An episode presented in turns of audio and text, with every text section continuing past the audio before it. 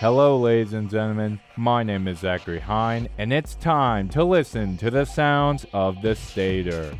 This week on Sounds of the Stater, I will talk to Coach Dan McLaughlin about the new head football coach and what advice he may give him.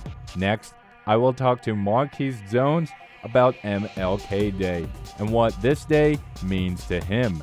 And finally, I will go through the best of the rest, in which I will look at the other stories that will go into the Stater. You're listening to episode number one of the Sounds of the Stater. One aspect of becoming a new head football coach is to get advice from an older football coach, so to speak. Joining me now to give advice to the new head coach, John McMenamin, and hopefully to describe his tenure as the WSC football coach, is the former coach of our Wildcat football team, Coach Dan McLaughlin. How are you doing, Coach? I'm good, thank you. How are you today? I'm good. Now, before we talk about Coach John McMenamin, I would like to ask you some questions about your tenure. First, how would you like to describe your tenure as the head coach of our Wildcat football team? Well, uh, um, I was here 15 years. Um, that's that's quite a long time mm-hmm. uh, to be in one position, especially for a college football coach.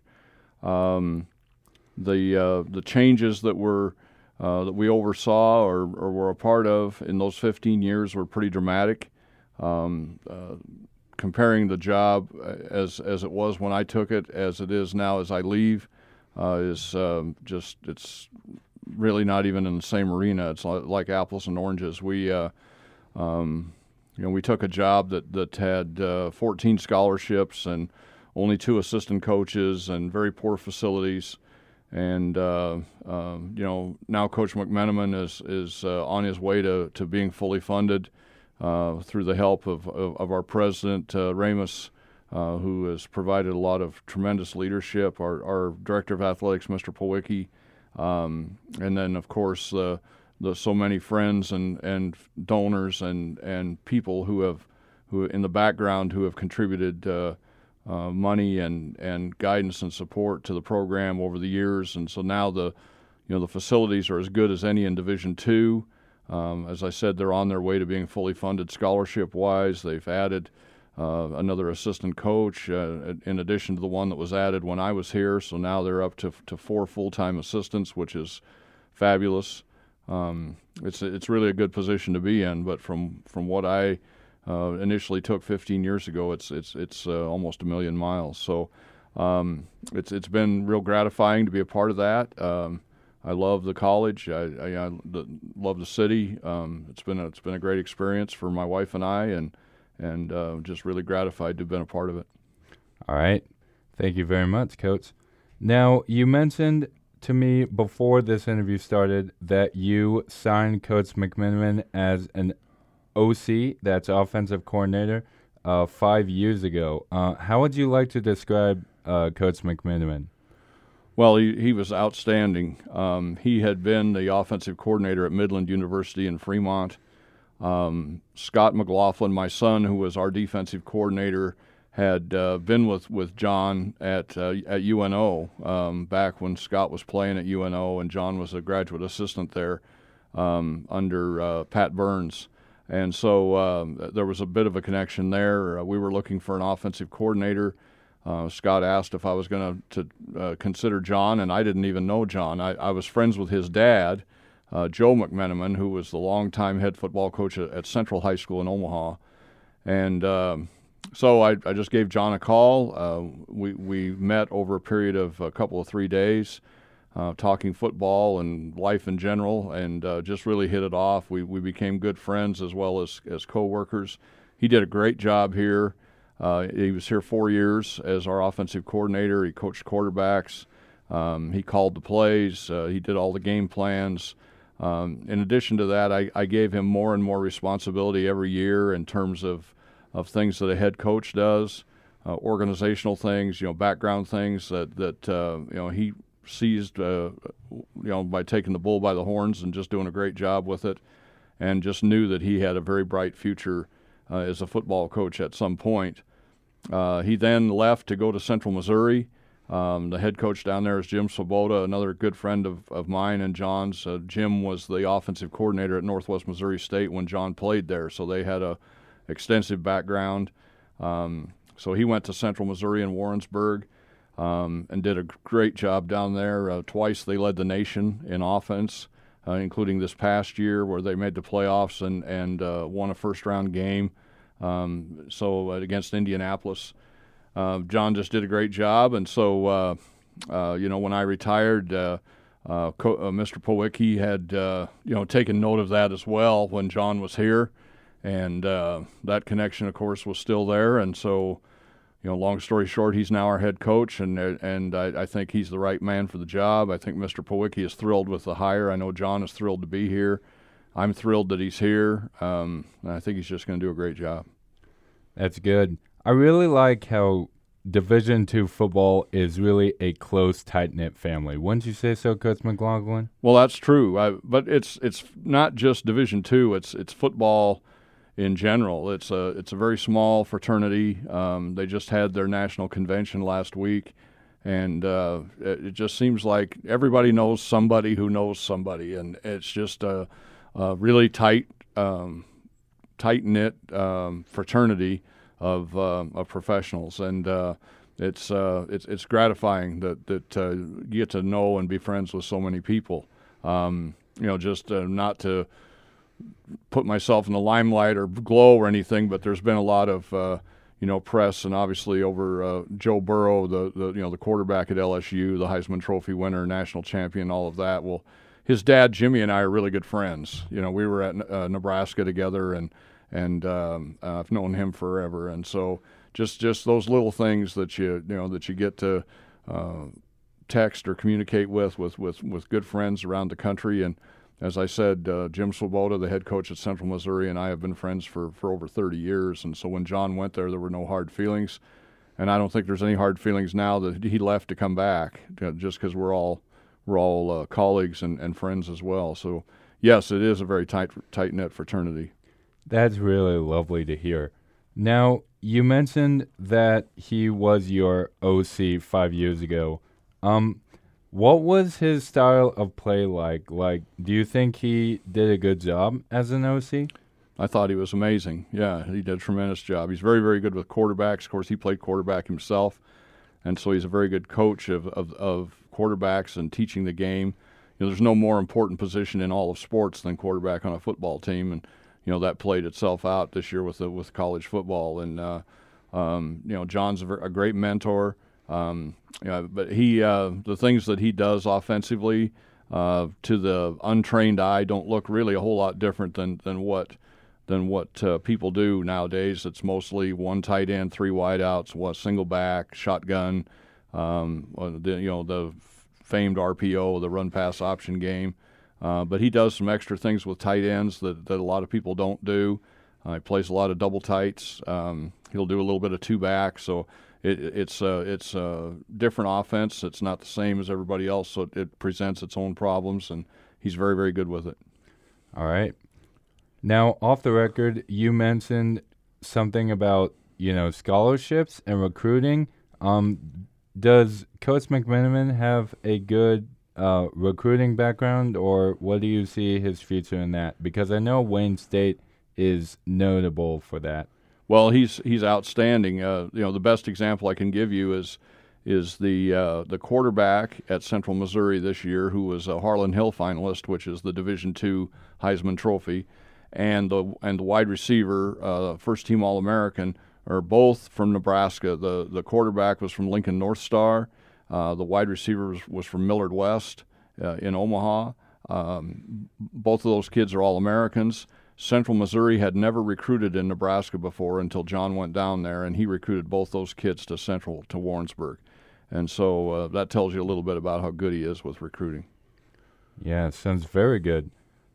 Now, um, what advice would you give uh, Coach McMenamin for areas that you think he needs to shore up on, if you know there are any?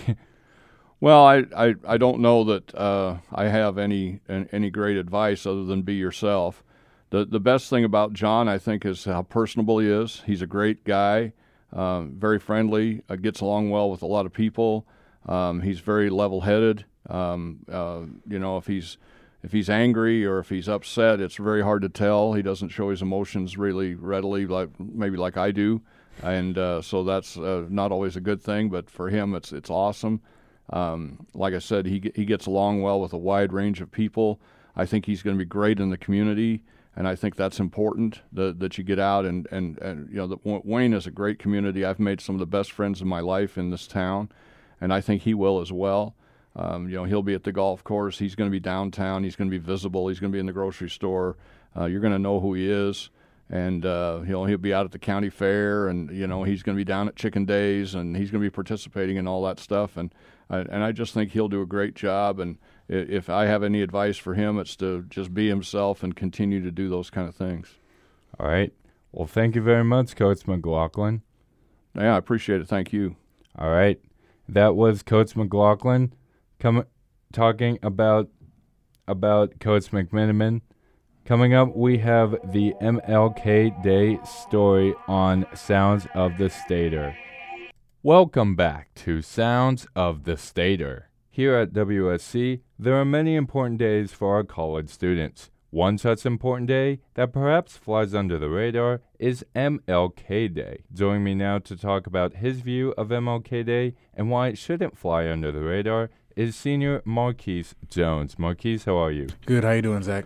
I'm really good. All right. Here's the first question. When you hear the name MLK, what comes to your mind? Uh, well, Martin Luther King Jr. was like a he was a racial legend, like a leader. He was a huge inspiration to a lot of people in our culture. A lot of people don't really understand like the real effects that he had on how we live our lives today. Before that, they were still chasing us with dogs and spraying us with fire hoses. So, I mean, after him, he changed our entire livelihood and everything that we live for now. All right. He sounds very important. Now, in years past, WSC hasn't had MLK Day off as a member of the African American population at WSC, how does that make you feel? I mean, I'm glad that we have it off now. Just before, you know, not a lot of this is a predominantly Caucasian town, so maybe not a lot of people even realize that the importance of having this day off or having something to commemorate Martin Luther King Jr. is important. In my old high school, we didn't really get it off either, but my like the sister city, Waterloo, Iowa, and Cedar Falls, Iowa. I went to Cedar Falls High School. Waterloo would get it off, and my mom worked in the school, so like she was, you know, she was not very like always happy about the fact that I had, had to take us to school. Still, she used to make the kids in our family, like me and my siblings, she used to make us do things like you know, write an essay, and it's not even graded because it's not even for school. It's because it's just for her. She wants to, you know, she makes us do research and things like that over you know African American figures. So I think like doing things like that is really beneficial and really good for you know just the community as a whole, just being knowledgeable. Yep, it sounds very good. All right, next question. Now, it seemed that the voices were a lot louder in terms of not having MLK Day off last year. Why do you think that was? I think it's just the increase in diversity at the school now. I mean, over the four years, I mean, it's been really growing. When I first got here, there was not as many African American students as there are now, and I feel like the stance finally took place because there was more African American students here that recognized the importance of this day and recognized the importance of you know having events and having gatherings and having people aware of Martin Luther King Jr. and what he did for us. Yeah, we all should be aware. Now, when you found out that we had MLK Day off this year, what was your mindset? I mean, it was kind of like it was almost kind of like a relief that the school finally sees it as an important day, and I think that's really that was really good. And I think, uh, I mean, it's not like I was you know in my chair like I just won the Super Bowl screaming and jumping, but you know I was excited. I was happy to see that. I was happy to see that the school recognizes this day. All right. Now you mentioned something about your mom. She had you do like essays of figures or anything. Do you think that people should do something like that or any celebrations at all in terms of MLK Day? Because clearly it needs to be commemorated, but should Mm-hmm. should be commemorated in that way. I mean, maybe not every person has to write an essay, not necessarily. That's just something that my mom did because she's a teacher. So, you know, that's just the type of things that she does. Like, you know, people should be taking time to, you know, educate themselves and knowledge about knowledge be knowledgeable about things that have happened in the past and so we don't have things like that happen in the future. And i think that it would be really beneficial for everyone just to have an idea of how important he really was to how we live our daily lives today. You know i mean if it wasn't for martin luther king me and you might not be able to sit in this room together and have this conversation right now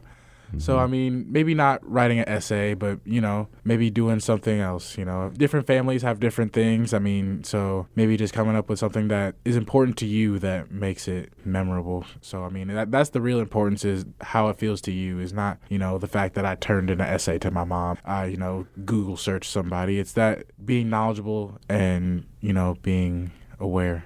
All right. Now, final question. Do you think that the college will continue to have MLK Day off in future years, or do you think that this was a one time thing?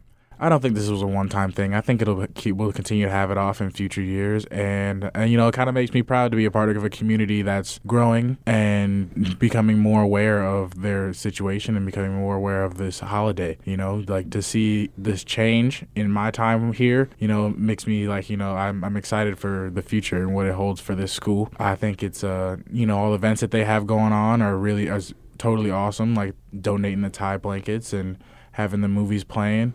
So I think those are and ha- to have more people culturally aware that maybe not wouldn't have been before. So I think it's really beneficial. and I think it's a great thing to have going on here and a great thing to have going on in the future. Yep, that is very beneficial. All right, now that was Marquise Jones talking about the noise that MLK Day has spread around campus. Marquise, thank you for joining me today. Appreciate it, Zach. Glad to be up here. Glad to have you here. Up next, we have the best of the rest on Sounds of the Stater.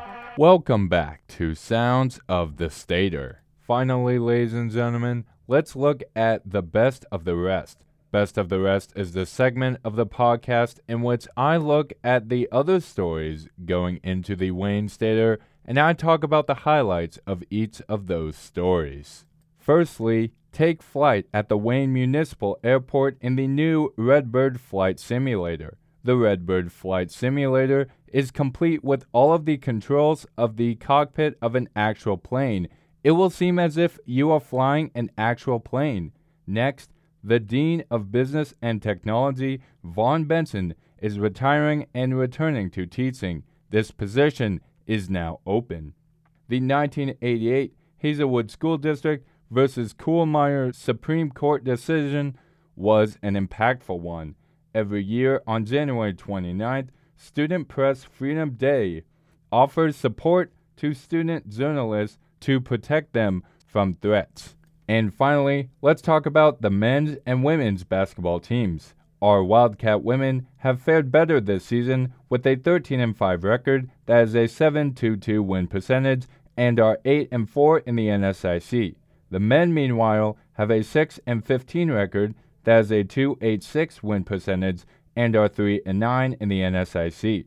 Over the Christmas break, our Wildcat women fared better with a 5 and 3 record, losing all 3 of their games in close fashion. On December 14th, they lost to Minnesota Crookston 65 to 66. On January 3rd, they lost to Sioux Falls 70 to 78, and on January 10th, they lost to Winona State 75 to 83. Meanwhile, the men had a 1 and 7 record over Christmas break. Their lone win came to Winona State on January 10th. They won in triple overtime 102 to 97. These are my players to watch in the back half of the season. For the men, I really like number 20 Benjamin Dentlinger and number 32 Jordan Jansen. Both men are 6 foot 7 inches tall and both are forwards. Dentlinger is a junior out of New London, Iowa, and Jansen is a sophomore out of Lincoln, Nebraska. When I was younger, I used to love watch big men on the court and none and none get bigger than these two. But if you like playmakers, well then ladies and gentlemen, you'll like Nick Ferrini. He is a six foot five sophomore guard from Omaha, Nebraska. I loved watching him last season, and he was all over the court. I can't wait to see what he does in the back half of the season. Speaking of the Winona State game, he was all over the court and was instrumental in helping them win. Some stats of his from that game he scored 29 points, he played 46 minutes, and he attempted 19 field goals at Winona State. Ladies and gentlemen, if that doesn't give you a drive to win, then I don't know what does. For the Wildcat women, I really like number 22, Erin Norling. She is a 5 foot 11 junior forward from Loretto, Minnesota. If you want to win, then she's the athlete that will help you to get it done. But just because on the basketball court it helps to be tall doesn't mean that you should. For example, take a look at number 31, Josie Ryan. She is a freshman guard out of La Vista, Nebraska, and she is only 5 foot 9. But don't let her height fool you. She is a bulldog on the court. She has scored a high of 21 points versus Upper Iowa, played 35 minutes at Black Hills State, made 10 field goals versus Upper Iowa, attempted 13 field goals at Upper Iowa, made two field goals at Winona State, and rebounded nine times at Black Hill State. Ladies and gentlemen, that is a bulldog. Now, I mentioned that Josie Ryan may be a bulldog, but Hallie Bussey, she is a pit bull. She is a pit bull, ladies and gentlemen. Number 23, Bussey is a junior point guard out of Winthrop, Minnesota and she is only five foot five. But do not, I repeat, do not let her height fool you, ladies and gentlemen. Like I said, she is a pit bull on the court. I like to compare her to Muggsy Bogues. Muggsy Bogues was the shortest basketball player ever to play the game, standing at only five foot three. But he didn't let his height stop him. He was an absolute pit bull on the court and that is exactly who Bussey is. This weekend, the Wildcats will play up in Minnesota. On Friday, January 24th, the men and women will play at Mankato versus the Maverick. The women will tip off at 5:30 while the men tip off at 7:30. On January 25th, they will play at St. Paul versus the Concordia St. Paul Golden Bears. The women tip off at 3:30, the men at 5:30 if you're up in the Minnesota area, or if you just want to watch the Wildcat men's and women's basketball teams compete, well, then come up and cheer them on. That's all for this week, ladies and gentlemen. I hope that you enjoyed this inaugural episode of Sounds of the Stater. If you want to listen to this podcast again, click on the link on the Stater website and also the Stater app. You can also go directly to anchor.fm. That's A N C H O R dot F M and search for my podcast, Sounds of the Stater. These episodes will also air on our radio station, Your Music Authority 919 The Cat, on Fridays at 2 p.m. To read these stories in their complete form, pick up a Wayne Stater in every building on campus and most places around Wayne, Nebraska. Thank you all once again, and I hope you tune in next week. I've been Zachary Hine, and this has been Sounds of the Stater.